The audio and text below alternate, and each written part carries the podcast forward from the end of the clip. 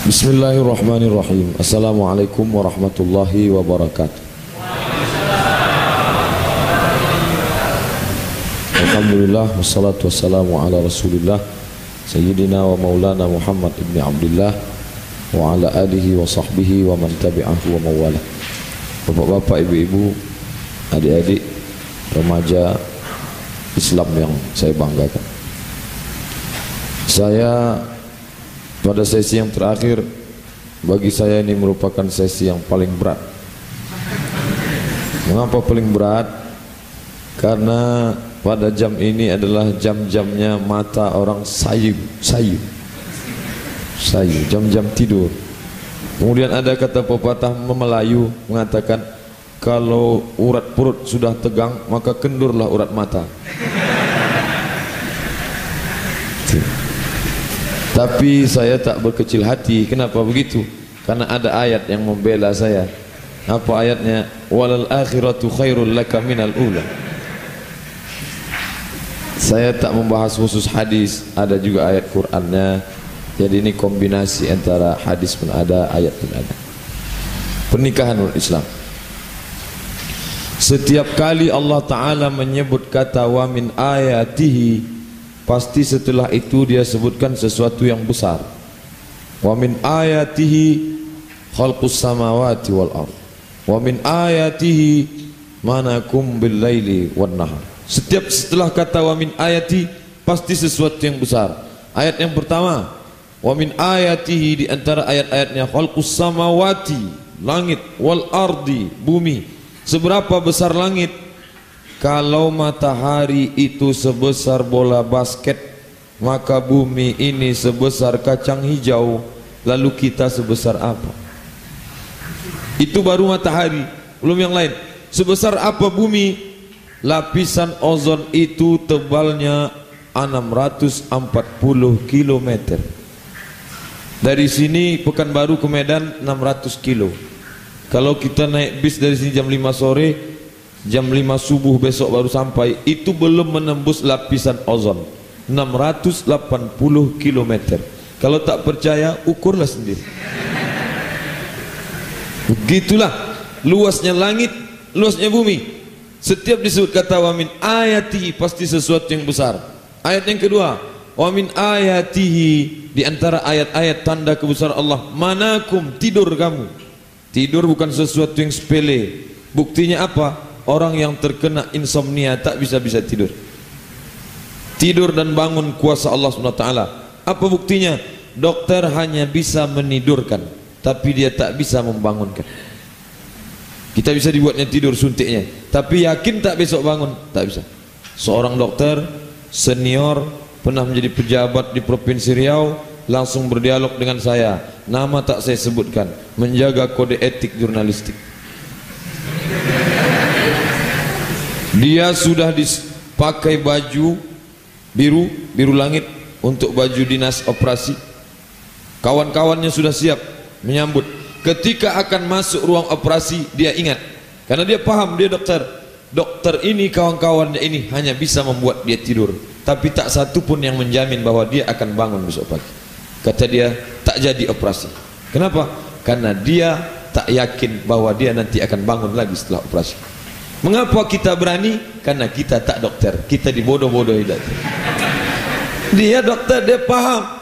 Maka masalah tidur dan bangun sesuatu yang besar itu disebutkan dalam kata wa min ayati. Kita tengok ayat yang lain bercerita tentang wa min ayati. Wa min ayati yurikumul barqa. Di antara ayat-ayat tanda kebesaran Allah yurikumul barqa ditampakkannya pada kamu kilat dan petir teori ilmu langit, astronomi, ilmu alam menunjukkan begitu hebat dan dahsyatnya petir. Orang yang mengkaji ini tahu bahawa petir bukan sesuatu yang kecil. Ayat yang ke empat, wa min ayati an yursilur riyah, an yursilar riyah, dia kirimkan angin. Dari angin yang begitu dahsyat hebat, lalu muncul ombak yang besar. Dari ombak itu lahirlah pukulan ombak yang menghempas tengah laut sampai ke tepi pantai angin punya kerja. Bahkan ada umat-umat yang diminasakan Allah rata dengan tanah. Siapa yang yang meratakannya? Angin. Dari angin kalau mau tahu bagaimana hebatnya angin adik-adik tonton film Twister. Nampak di situ bagaimana hebatnya angin. Mobil yang besar tu seperti kalau bahasa Qurannya kal ihnil mamfush seperti bulu kambing yang ditiup angin. Tak ada harganya. Kecil semua ayat yang kelima. Wa min ayatihi al-lailu wan nahar wasyamsu wal qamar malam dan siang matahari dan rembulan. Semua setelah kata wa min ayatihi sesuatu yang besar. Lima ayat sudah. Tapi ada satu ayat setelah wa min ayatihi tapi justru makhluknya kecil. Wa min ayatihi dan di antara tanda-tanda kebesaran dia an khalaqalakum min anfusikum azwajan. Diciptakannya untuk kamu pasangan yang lebih kecil dari kita laki-laki yang lebih pendek dari kita dan yang lebih pendek dari kita yang lebih kurus dari kita yang lebih rendah dari kita. Itu kalau dapatnya kebetulan orang pendek kalau tinggi ya tinggi juga. Apa makna ayat ini? Setelah besar langit dan bumi, tidur, petir, kilat, siang, malam, sesuatu yang besar. Tiba-tiba ada satu ayat menyebutkan wa min ayatihi di antara kebesarannya diciptakannya kamu pasangan. Apa makna ayat ini? Maknanya jangan menyepelekan yang dibesarkan Allah. Jangan menyepelekan karena dia sudah disejajarkan Allah dengan langit dan bumi. Siapa itu? Pasangan hidup kita banyak orang mengecilkan pasangan bang abang dulu jumpa kakak di mana? Kami ditangkap satpol pp ibu dulu ketemu bapak gimana? Kebetulan saya ke Jakarta. Lalu kemudian menunggu bis damri di airport Cengkareng. Tahu-tahu nampak saya perempuan bingung mau pergi kemana akhirnya saya antarkan kenalan. Itulah nikahlah dengan dia. Menyepelekan pasangan maka setelah mengkaji ayat ini Ketika ditanya orang, itu siapa yang di tengah? Bapak, adik-adik akan memberikan jawaban. Itu yang di samping kamu itu siapa? Dialah yang lebih besar daripada langit dan bumi. Bukan menyepelekan pasangan. Ketika ditanya orang, itu kawan kamu yang kamu bawa undangan itu siapa? Dialah tanda-tanda kebesaran Allah Subhanahu wa taala. Begitu. Inilah makna ayat ini. Apa maknanya? Memuliakan pasangan tidak menyepelekan pasangan. Apa bukti bahwa pasangan ini tanda kebesaran Allah? Banyak orang yang berharap tapi banyak yang tak berjumpa. Makanya kata orang tua-tua langkah rezeki pertemuan maut di tangan Allah Subhanahu wa taala. Saya berjanji dengan seseorang sebulan yang lalu Pak Ustaz saya mau menikahkan anak perempuan saya yang paling kecil. Saya akan menjadi walinya saya ingin Pak Ustaz memberikan tausiah di hari yang bahagia itu. Bisakah Bapak memberikannya pada tanggal 7 Syakban hari Sabtu jam 8 pagi? Insya Allah saya datang. Datang saya tadi pagi. Mana Bapak yang mengundang saya? Menangis anaknya. Kenapa? Di ruang ICU ICU you don't see me. ICU itu artinya saya bisa menengok kamu. Kita menengok dia dia tak bisa menengok kita kita lambaikan tangan Pak ini Ustaz Abdul Somad. Not responding. Tak respon apa maknanya? Pertemuan yang kita rencanakan 99,9% saya yakin saya akan jumpa. Tidak kata Allah tak jumpa. Tapi anak gadisnya yang kata orang tak mungkin berjumpa dipertemukan tadi pagi. Sudah diakatkan jadi apa maknanya? Wa min ayati. Tanda-tanda kebesaran Allah. Oleh sebab itu orang mau diajak oleh Allah lewat ayat ini mendudukkan pernikahan bahwa itu tanda-tanda kebesaran Allah. Dan perempuan yang duduk di sebelahnya itu adalah bagian tadi kekuasaan Allah Subhanahu wa taala. Tapi jangan terjebak pada pasangan palsu pasangan palsu. Seno tu pacaran. Banyak yang sanggup mengatakan seno tu drug. Untuk tak mabuk bisa. Mabuk tidak. Tapi pacaran ya. Itulah mengapa dalam ayat itu disebut inna salata tanha anil fahsya. Fahsya itu tak baik mungkar pun tak baik. Tapi mengapa yang tak baik itu dibagi dua? Satu fahsya satu mungkar. Apa bedanya? Fahsya itu tak baik tapi terkait dengan seks. Berkaitan dengan seks. Sedangkan mungkar itu tak ada kait mengait dengan seks. Apa maknanya? Memang orang ini terbagi dua. Ada orangnya minum tua tidak, main gaple tidak, yang lain-lain tidak, tapi gatal. Ini fahsya. Sebaliknya pula ada yang bisa dia mengamankan yang satu ni orangnya setia. Tapi pelit kikir minum tua mabuk judi. Ha, ini. Jadi jenis, jenis kenakalan tu dua. Makanya jangan heran tertangkap orangnya baik santun wajahnya lembut tapi melakukan pelecehan seksual. Dia kena pada pasal fahsya. Fahsya. Mungkarnya dia tak kena tapi fahsyaknya dia kena. Orang salat itu dua-dua terhindar. Satu fahsyak satu mungkar. Kalau sudah salat tapi fahsyak tak juga berhenti berarti ada kalau bahasa kampungnya something wrong. Ada yang tak betul dengan keyakinannya. Ada yang tak benar dengan ilmunya. Nah, jadi pasangan memang betul tapi jangan terjebak pada pasangan palsu. Setiap laki-laki perempuan berjumpa maka ada yang ketiganya itu syaitan. Nah, coba tengok gambar tu. Syaitan. Apakah betul syaitan itu bertanduk? Wallahu alam saya belum pernah jumpa lagi maka harus berani. Setelah kajian ini harus berani mengatakan apa yang mesti dikatakan. Yang pertama say no. Yang kedua buanglah pacar pada tempatnya. Tak ada. Tak ada waktu untuk pacaran. Itu pasangan palsu semua.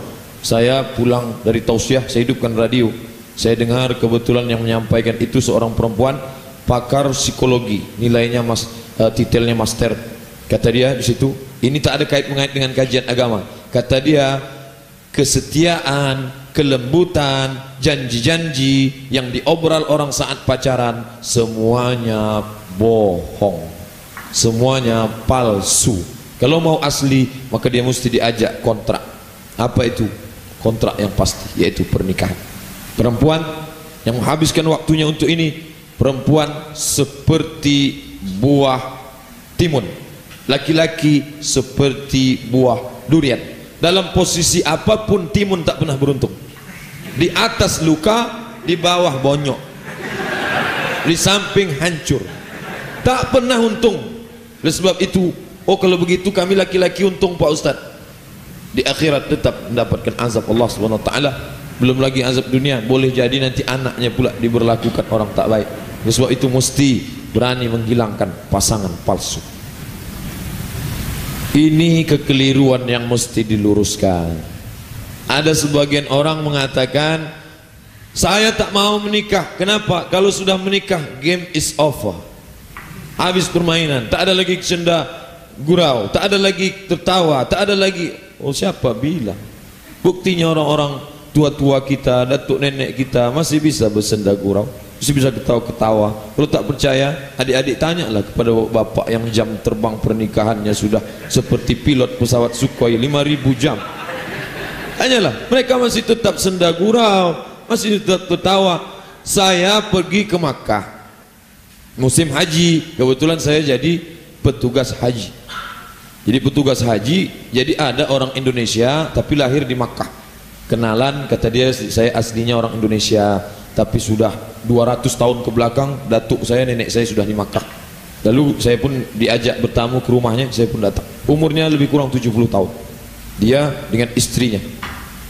Sebentar-sebentar istrinya ngangkat HP sebentar ngangkat HP saya heran kenapa istrinya ngangkat HP saya duduk sini dia di sini istrinya di situ. Rupanya dia miss call istrinya pakai nomor lain. Umur 70 masih tetap bermain bercanda. Miskol miskol miskol jadi siapa bilang penik habis pernikahan selesai? Tidak. Itu hanya jebakan syaitan. Orang-orang mengatakan habis menikah tak ada masa pacaran sebelum indah siapa bilang? Tidak. Ini yang digambarkan orang barat evolution of marriage. Pertama kasih bunga baru kemudian menikah. Habis itu menjadi anggota ikatan suami takut istri ini pakai campur ini tak betul ini salah. Maka pemahaman seperti ini mesti diluruskan. Bagaimana meluruskan jangan tangkap pemahaman sendiri simpulkan sendiri lalu pikirkan sendiri lalu ambil pelajaran sendiri. Salah. Itu menyesatkan. Kalau kita ragu tentang sesuatu internet baik banyak maklumat. Tapi kalau ada yang meragukan kita mesti tanya pada orang yang paham tanya orang yang sudah menikah Pak Bu apa betul kalau begini begini begini oh tidak selamanya. Betul informasi itu salah. Maka dia luruskan. Kalau kita tak memberikan ruang waktu untuk meluruskan kekeliruan terhadap diri kita sendiri siapa yang lagi meluruskan? Itulah ungkapan ulama tasawuf. Man la syaikha lahu fasyaitanu syaikhuhu. Siapa yang tak berguru maka setanlah gurunya. Oleh sebab itu mesti luruskan. Maklumat kita banyak dapat. Dari internet YouTube video MP3 semua dapat.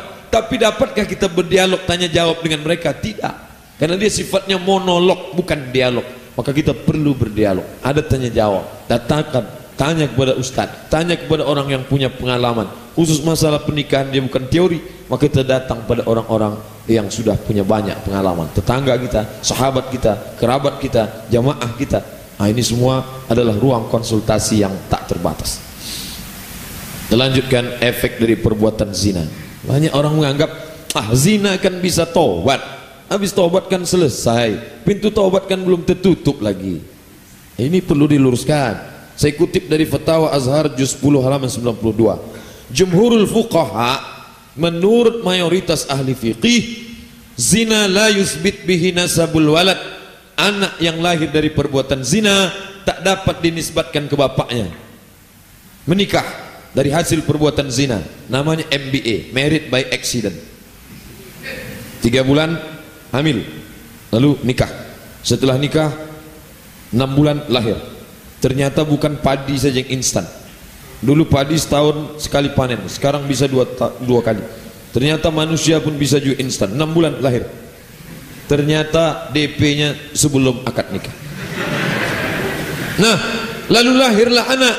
Dinisbatkan anak itu ke bapaknya. Menurut jumhur ulama tak boleh. Kenapa? Karena itu bukan anak dia lalu orang mengatakan ini anak saya. Saya sudah bawa ke Singapura. Tes DNA DNA kami sama. Dalam Islam DNA tak menetapkan nasab. Nasab itu ditetapkan berdasarkan akad nikah.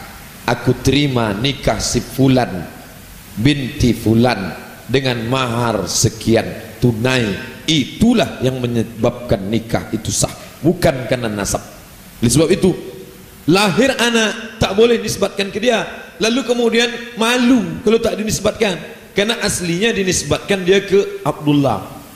Fulan siapa namanya? Fatimah. Fatimah binti Abdullah anak hamba Allah. Yang penting pakai salah satu asma'ul husna Abdullah Abdul Rahman Abdul Rahim Abdul Ghafur ya, asal jangan Abdul Samad aja.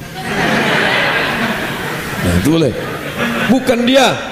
Yang kedua kalau anak itu lahir perempuan nanti umur 20-25 dia mau menikah. Siapa walinya?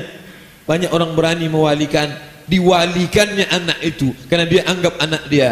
Maka perzinahan tak dapat menetapkan nasab. Itu bukan anak dia. Siapa yang mestinya mewalikan? Man la as-sultanu waliyun man la waliyalahu sultan wali hakim menjadi wali bagi orang yang tak punya wali. Oleh sebab itu dua kesalahan dia. Pertama karena mau buat akte dinisbatkannya anak itu kedua. Yang kedua dibuatkan pula perwaliannya dia yang mewalikan. Maka seumur hidup dalam kesalahan. Di mana pokok pangkal kesalahan ini? Dari satu zina. Jadi zina bukan hal sepele. Dia akan turun temurun akan mengalir akan berjangkit kepada generasi yang berikutnya. Maka berdasarkan ini sampai-sampai na'udzubillah. Saya ketika membaca ini na'udzubillah. Apa kata dia? Ya juzu lizani ayyatazawwaj minal binti. Si laki-laki yang berzina dengan perempuan itu lalu perempuan itu melahirkan anak nanti setelah 20 tahun dia boleh menikah dengan anaknya itu.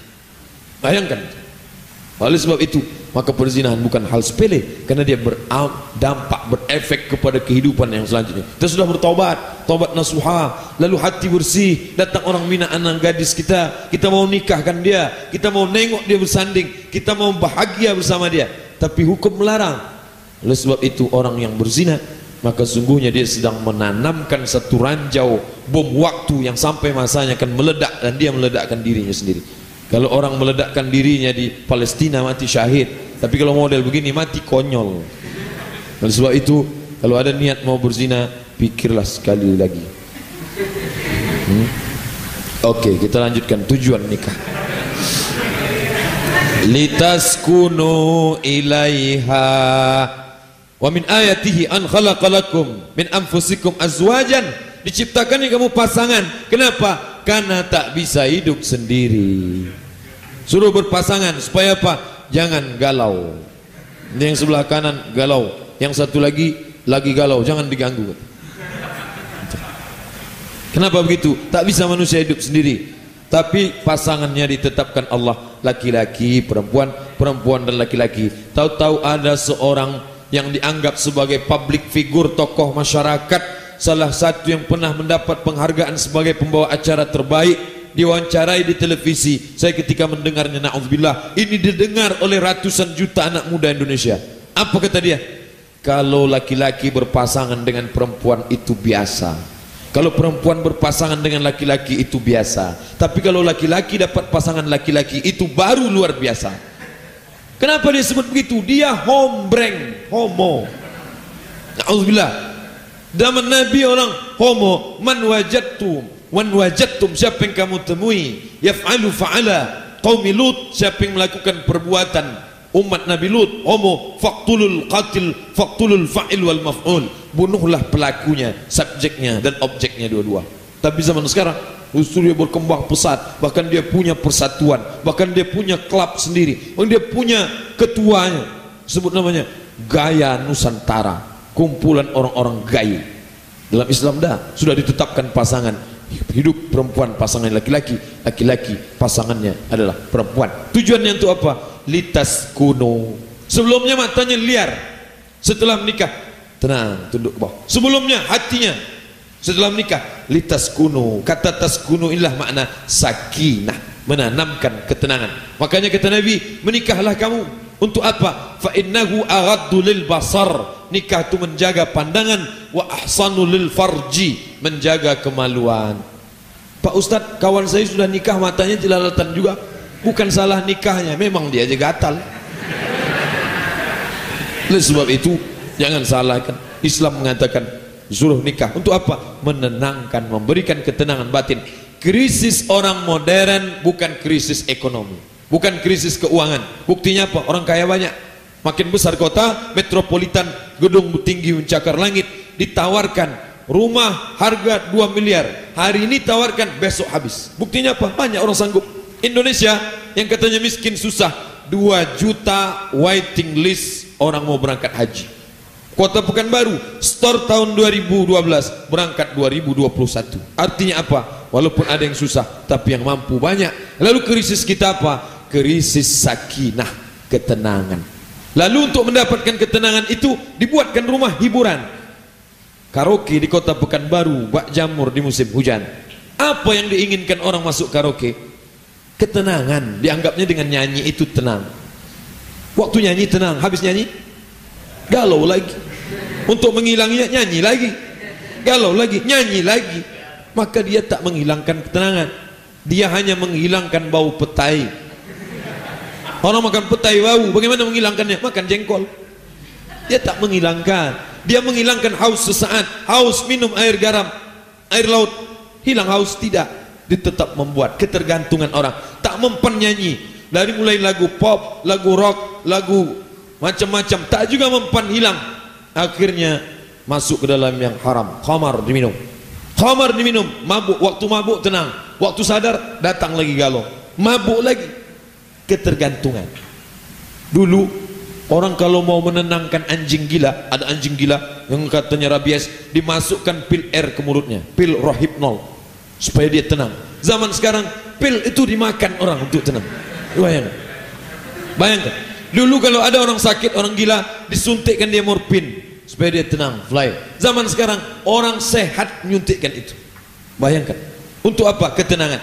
Padahal ketenangan itu diciptakan Allah dalam satu. Siapa? Diciptakan pasangan. Litas kunu ilaiha supaya kamu merasa tenang kepada dia. Oleh sebab itu, kalau pasangan tak mendatangkan ketenangan, berarti salahnya bukan pada Al-Quran, tapi ada yang perlu diperbaiki. Keterbukaan, hubungan emosional, kedekatan. Itulah maka dalam Islam diajarkan baiti jannati, rumahku ada surgaku, ketenangan di dalam rumah. Allah ciptakan ketenangan itu. Baik, kita lanjutkan. Apa sih pasangan itu? Pasangan perempuan, betul. Apa pasangan itu? dalam Islam dijelaskan pasangan itu ada lima. Yang pertama saya sudah jelaskan dia tanda bukti kebesaran Allah. Maka jangan kecilkan pasangan.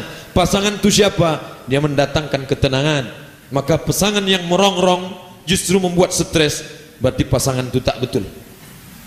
Bang rumah tetangga itu dua tingkat. Kenapa kita cuma satu?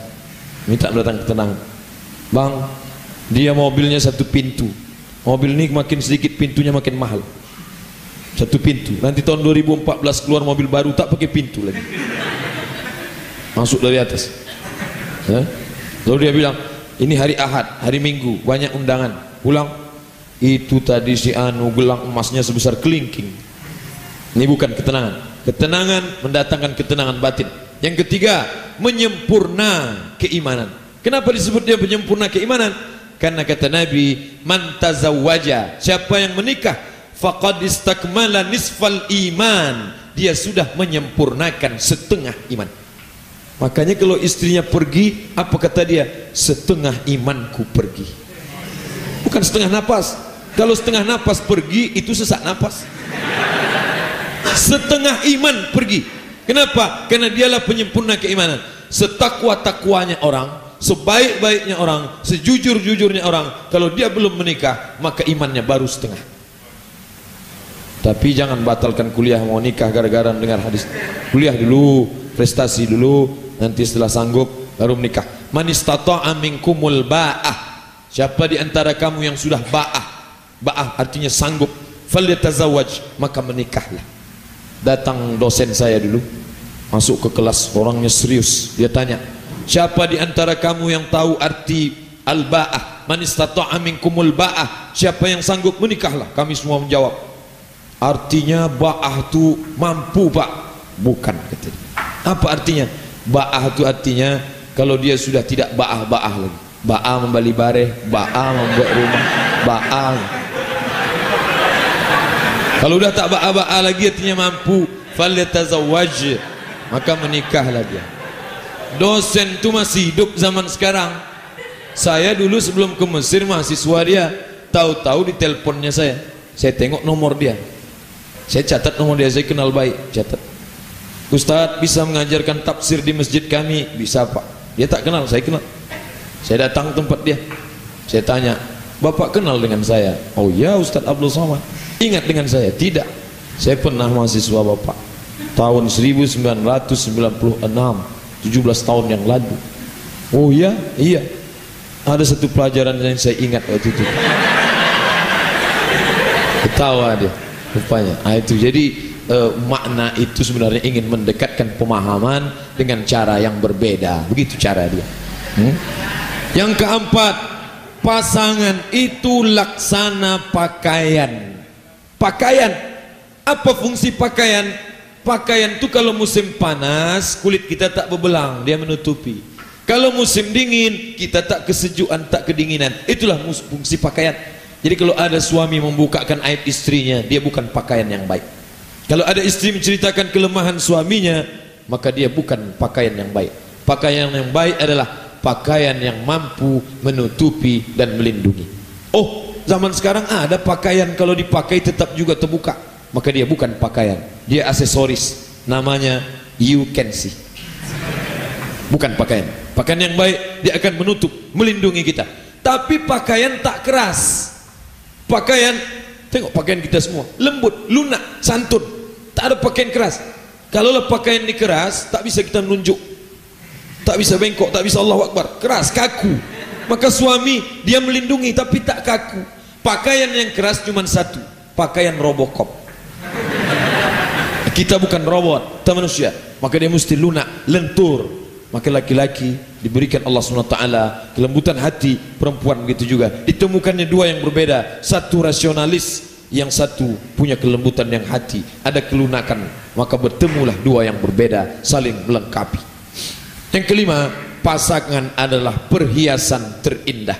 Jam Rolex 100 juta indah cincin mahal. Orang zaman sekarang pakai cincin. Kalau zaman dulu satu. Nabi pakai cincin. Dalam sahih muslim disebutkan at-takhattum. Bab takhattum. Pakai cincin. Nabi pakai cincin kelingking. Karena memang boleh. Artinya itu fitrah. Orang mau berhias pakai cincin. Tapi bukan pakai yang ada nilai magic-magicnya dah. Saya ditanya Pak Ustaz cincin Ustaz tu ada uh, magic-magicnya? Ada saya bilang. Ini kalau duduk di rumah makan tak bayar tapi duduk aja jangan makan. Boleh pakai perhiasan tapi ada perhiasan yang paling indah. Apa itu?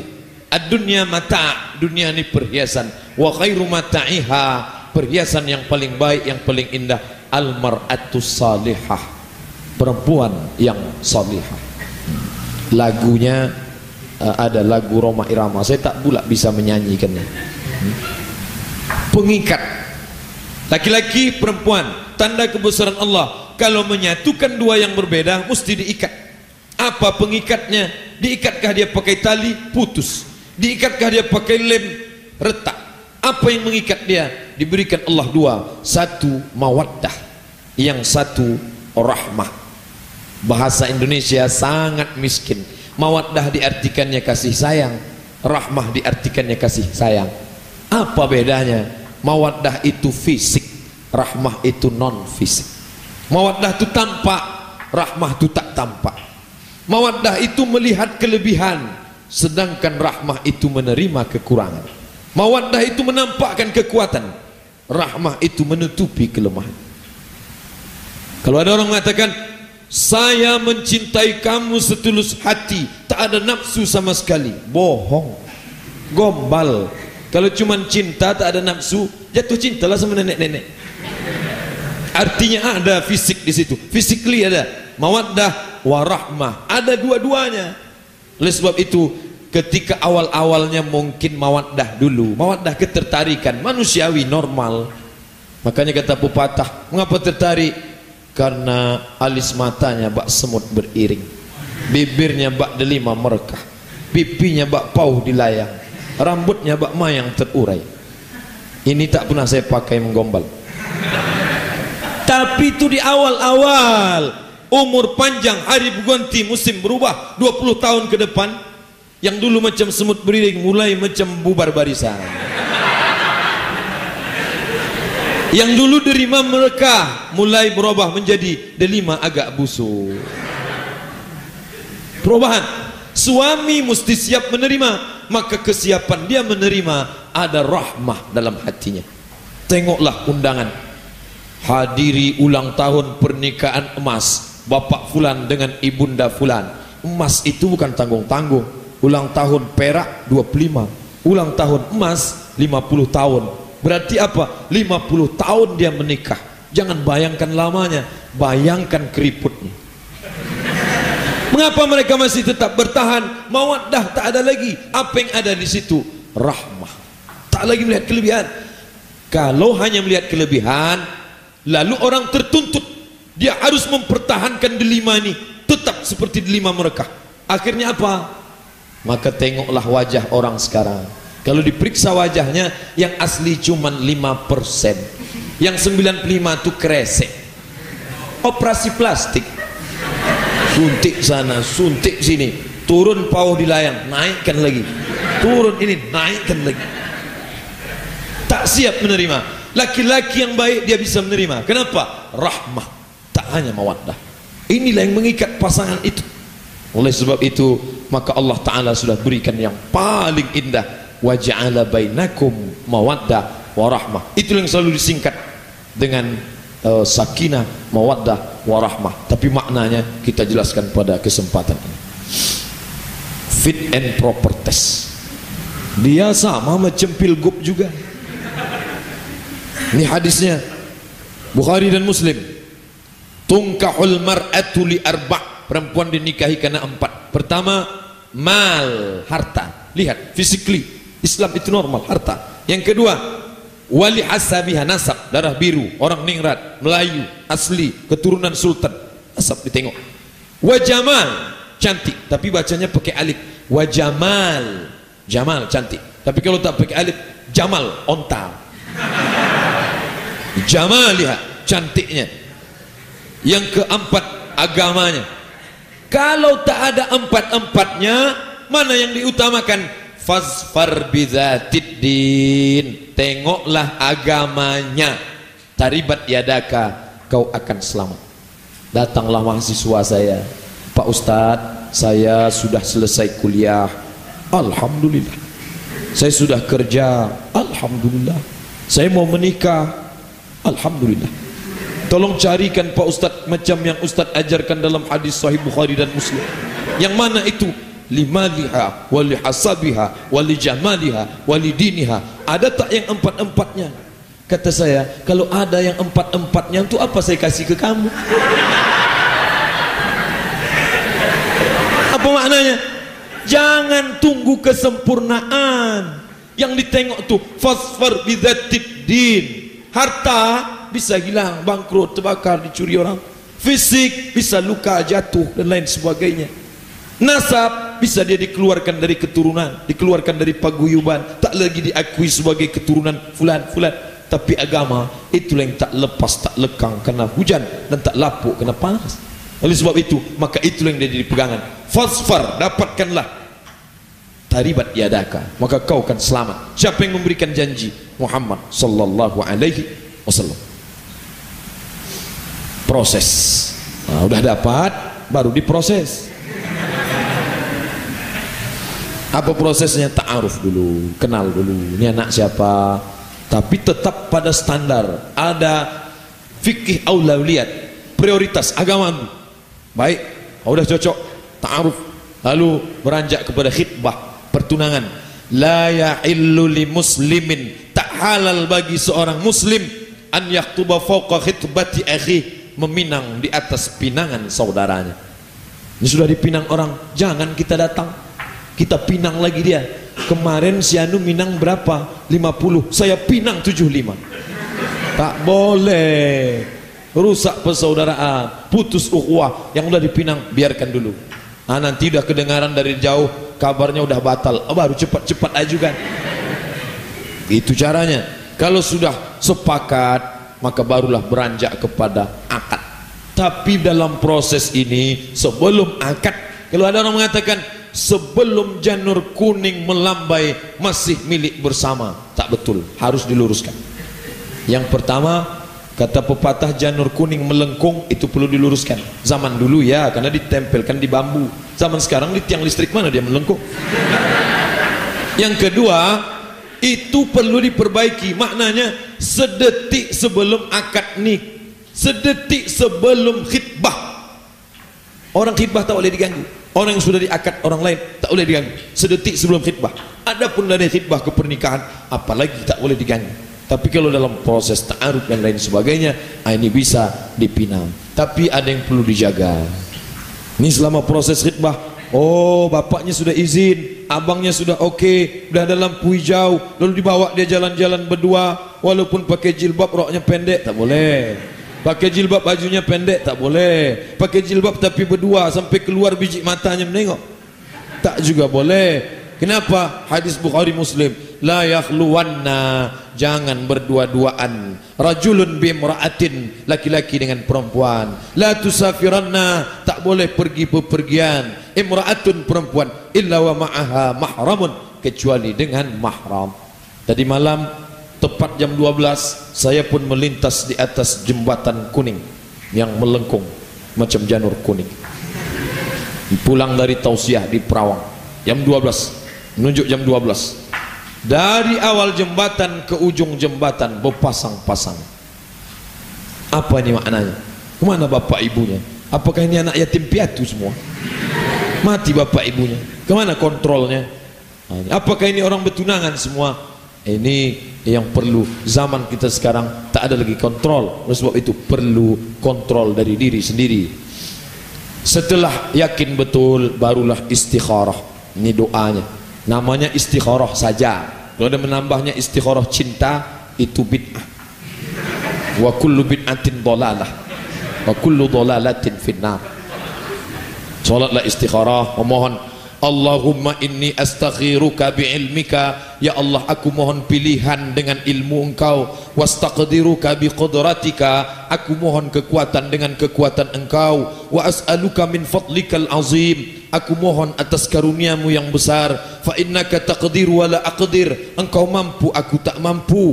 Wa ta'lamu wa la a'lam. Engkau tahu aku tak tahu. Wa anta 'allamul ghuyub. Engkaulah yang maha tahu segala yang gaib Allahumma in kunta ta'lamu anna hadzal amra khairul li. Kalau perkara ini baik untukku ya Allah fi dini wa ma'ashi. Baik untuk agamaku baik untuk kehidupanku. Wa aqibat amri baik pula untuk akhir akibat hidupku. Maka segerakanlah dia ya Allah. Cepatkanlah kami cepatkanlah urusan kami ini supaya saya bisa hidup bersama dia. Wa in kunta ta'lam anna hadzal amra syarrul li. Tapi kalau ini tak baik bagiku dalam agamaku dalam kehidupanku dalam akhir hidupku fasrifhu anni. Maka palingkanlah dia dariku ya Allah. Ah ini mohon kalau memang baik beri jalan. Cepatkan ya Allah. Kalau tak baik kasih pula yang lain pengganti yang lebih mantap daripada itu ya Allah. Nah, jadi penyerahannya kepada Allah jangan istikharahnya ke wall Facebook. Nanti di komen orang. Macam-macam isinya mengacaukan pikiran. Hadis sahih Bukhari dan Muslim. Nikah setengah iman. Jadi orang perlu menikah kenapa? Kalau mati tak menikah berarti imannya sumbing. Tak sempurna. Maka sempurnakanlah iman. Tak sah nikah tanpa wali. La nikaha illa biwaliyin. Hadis riwayat Abu Daud Tirmizi Ibnu Majah dan Musnad Ahmad bin Hanbal. Apa maknanya? Orang ada hubungan keterkaitan dan wali itu bagi tiga. Satu ke atas bapak datuk. Satu ke samping saudara laki-laki abang atau adik laki-laki. Yang ke bawah adik atau abang dari ayah. Paman baik dari abangnya atau adik dia. Yang dari ibu tidak dipakai. Ke atas ke samping ke bawah. Ini perwalian tugasnya bukan hanya saat pernikahan tapi juga pada saat ketika bapak kita meninggal dia menjadi wali. Ketika kita dalam keadaan uh, hilang kontrol orang tua entah karena keluar kota segala perlakuan uh, kehidupan uh, pergaulan ini tanggung jawab wali. Maka jadi wali saya yakin dan percaya adik-adik saudara-saudari ini punya saudara laki-laki ada anaknya perempuan itu perempuan yang kita walikan. Bukan saat menikahnya saja.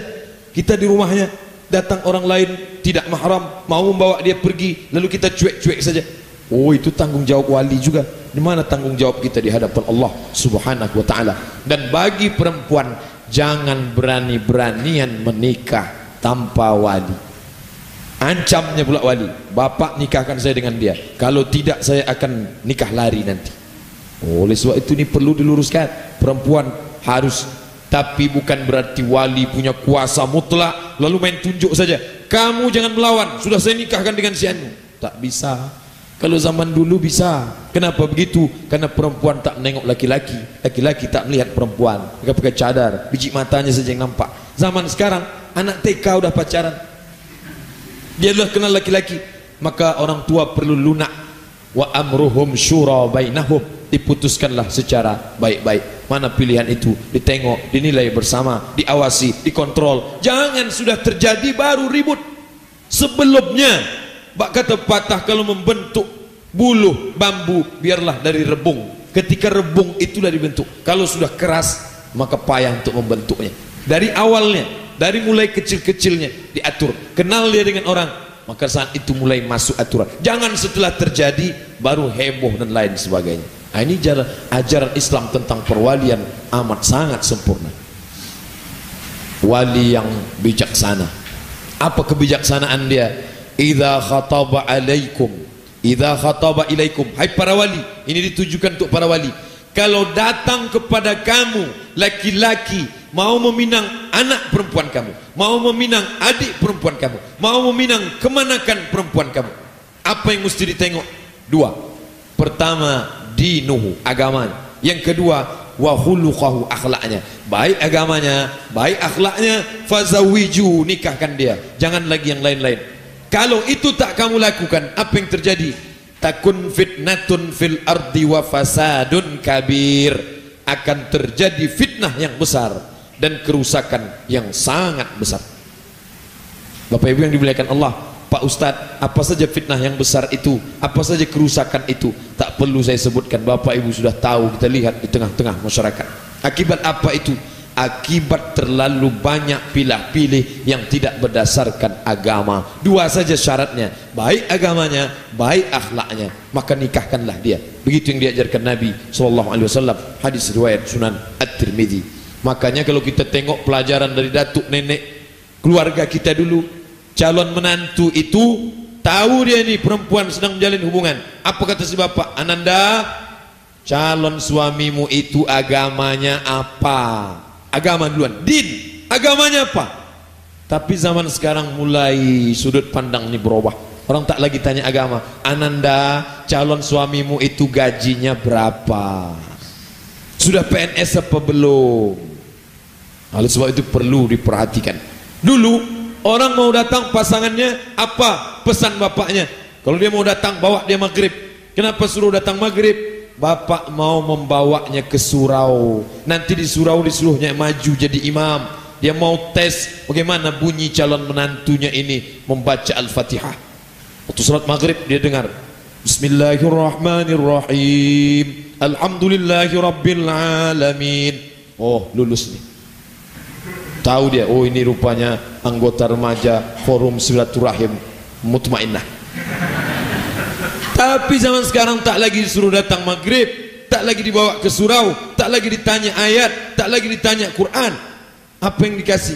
Suruh datang siang Kamu datang siang kantor saya Kasih kunci mobil Bisa nyetir apa tidak?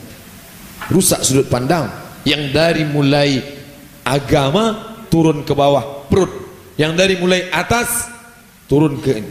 Sengaja Allah jauhkan antara ini dengan ini. Berapa jengkal nih? Jauh. Tapi orang banyak udah dekat antara ini bisa satu. Kalau dekat itu namanya bukan manusia udang. Hanya udang yang dekat antara ini dengan ini. Bapak Ibu yang dimuliakan Allah Subhanahu wa taala. Banyak sekarang uh, udang dalam bentuk manusia. Pernikahan tanggung jawab hadis riwayat Muslim satu hadis riwayat uh, surat An-Nisa Quran An-Nisa 21 apa kata Allah Subhanahu wa taala tentang perempuan? Hai laki-laki ingat. Wa akhadna minkum mitsaqan ghalidha an-nisa 21 mereka sudah mengambil ikatan yang sangat kuat dari kamu. Jangan macam-macam. Ikatannya bukan atas nama uh, atasan jabatan pekerjaan bukan. Atas nama siapa? Istahlaltum furujahun nabi kalimatillah diambil dia dengan nama Allah subhanahu wa ta'ala apa kata hadis riwayat muslim fattaqullah fin nisa' Hai para laki-laki, hai para suami, takutlah kamu kepada Allah tentang perempuan. Kenapa begitu?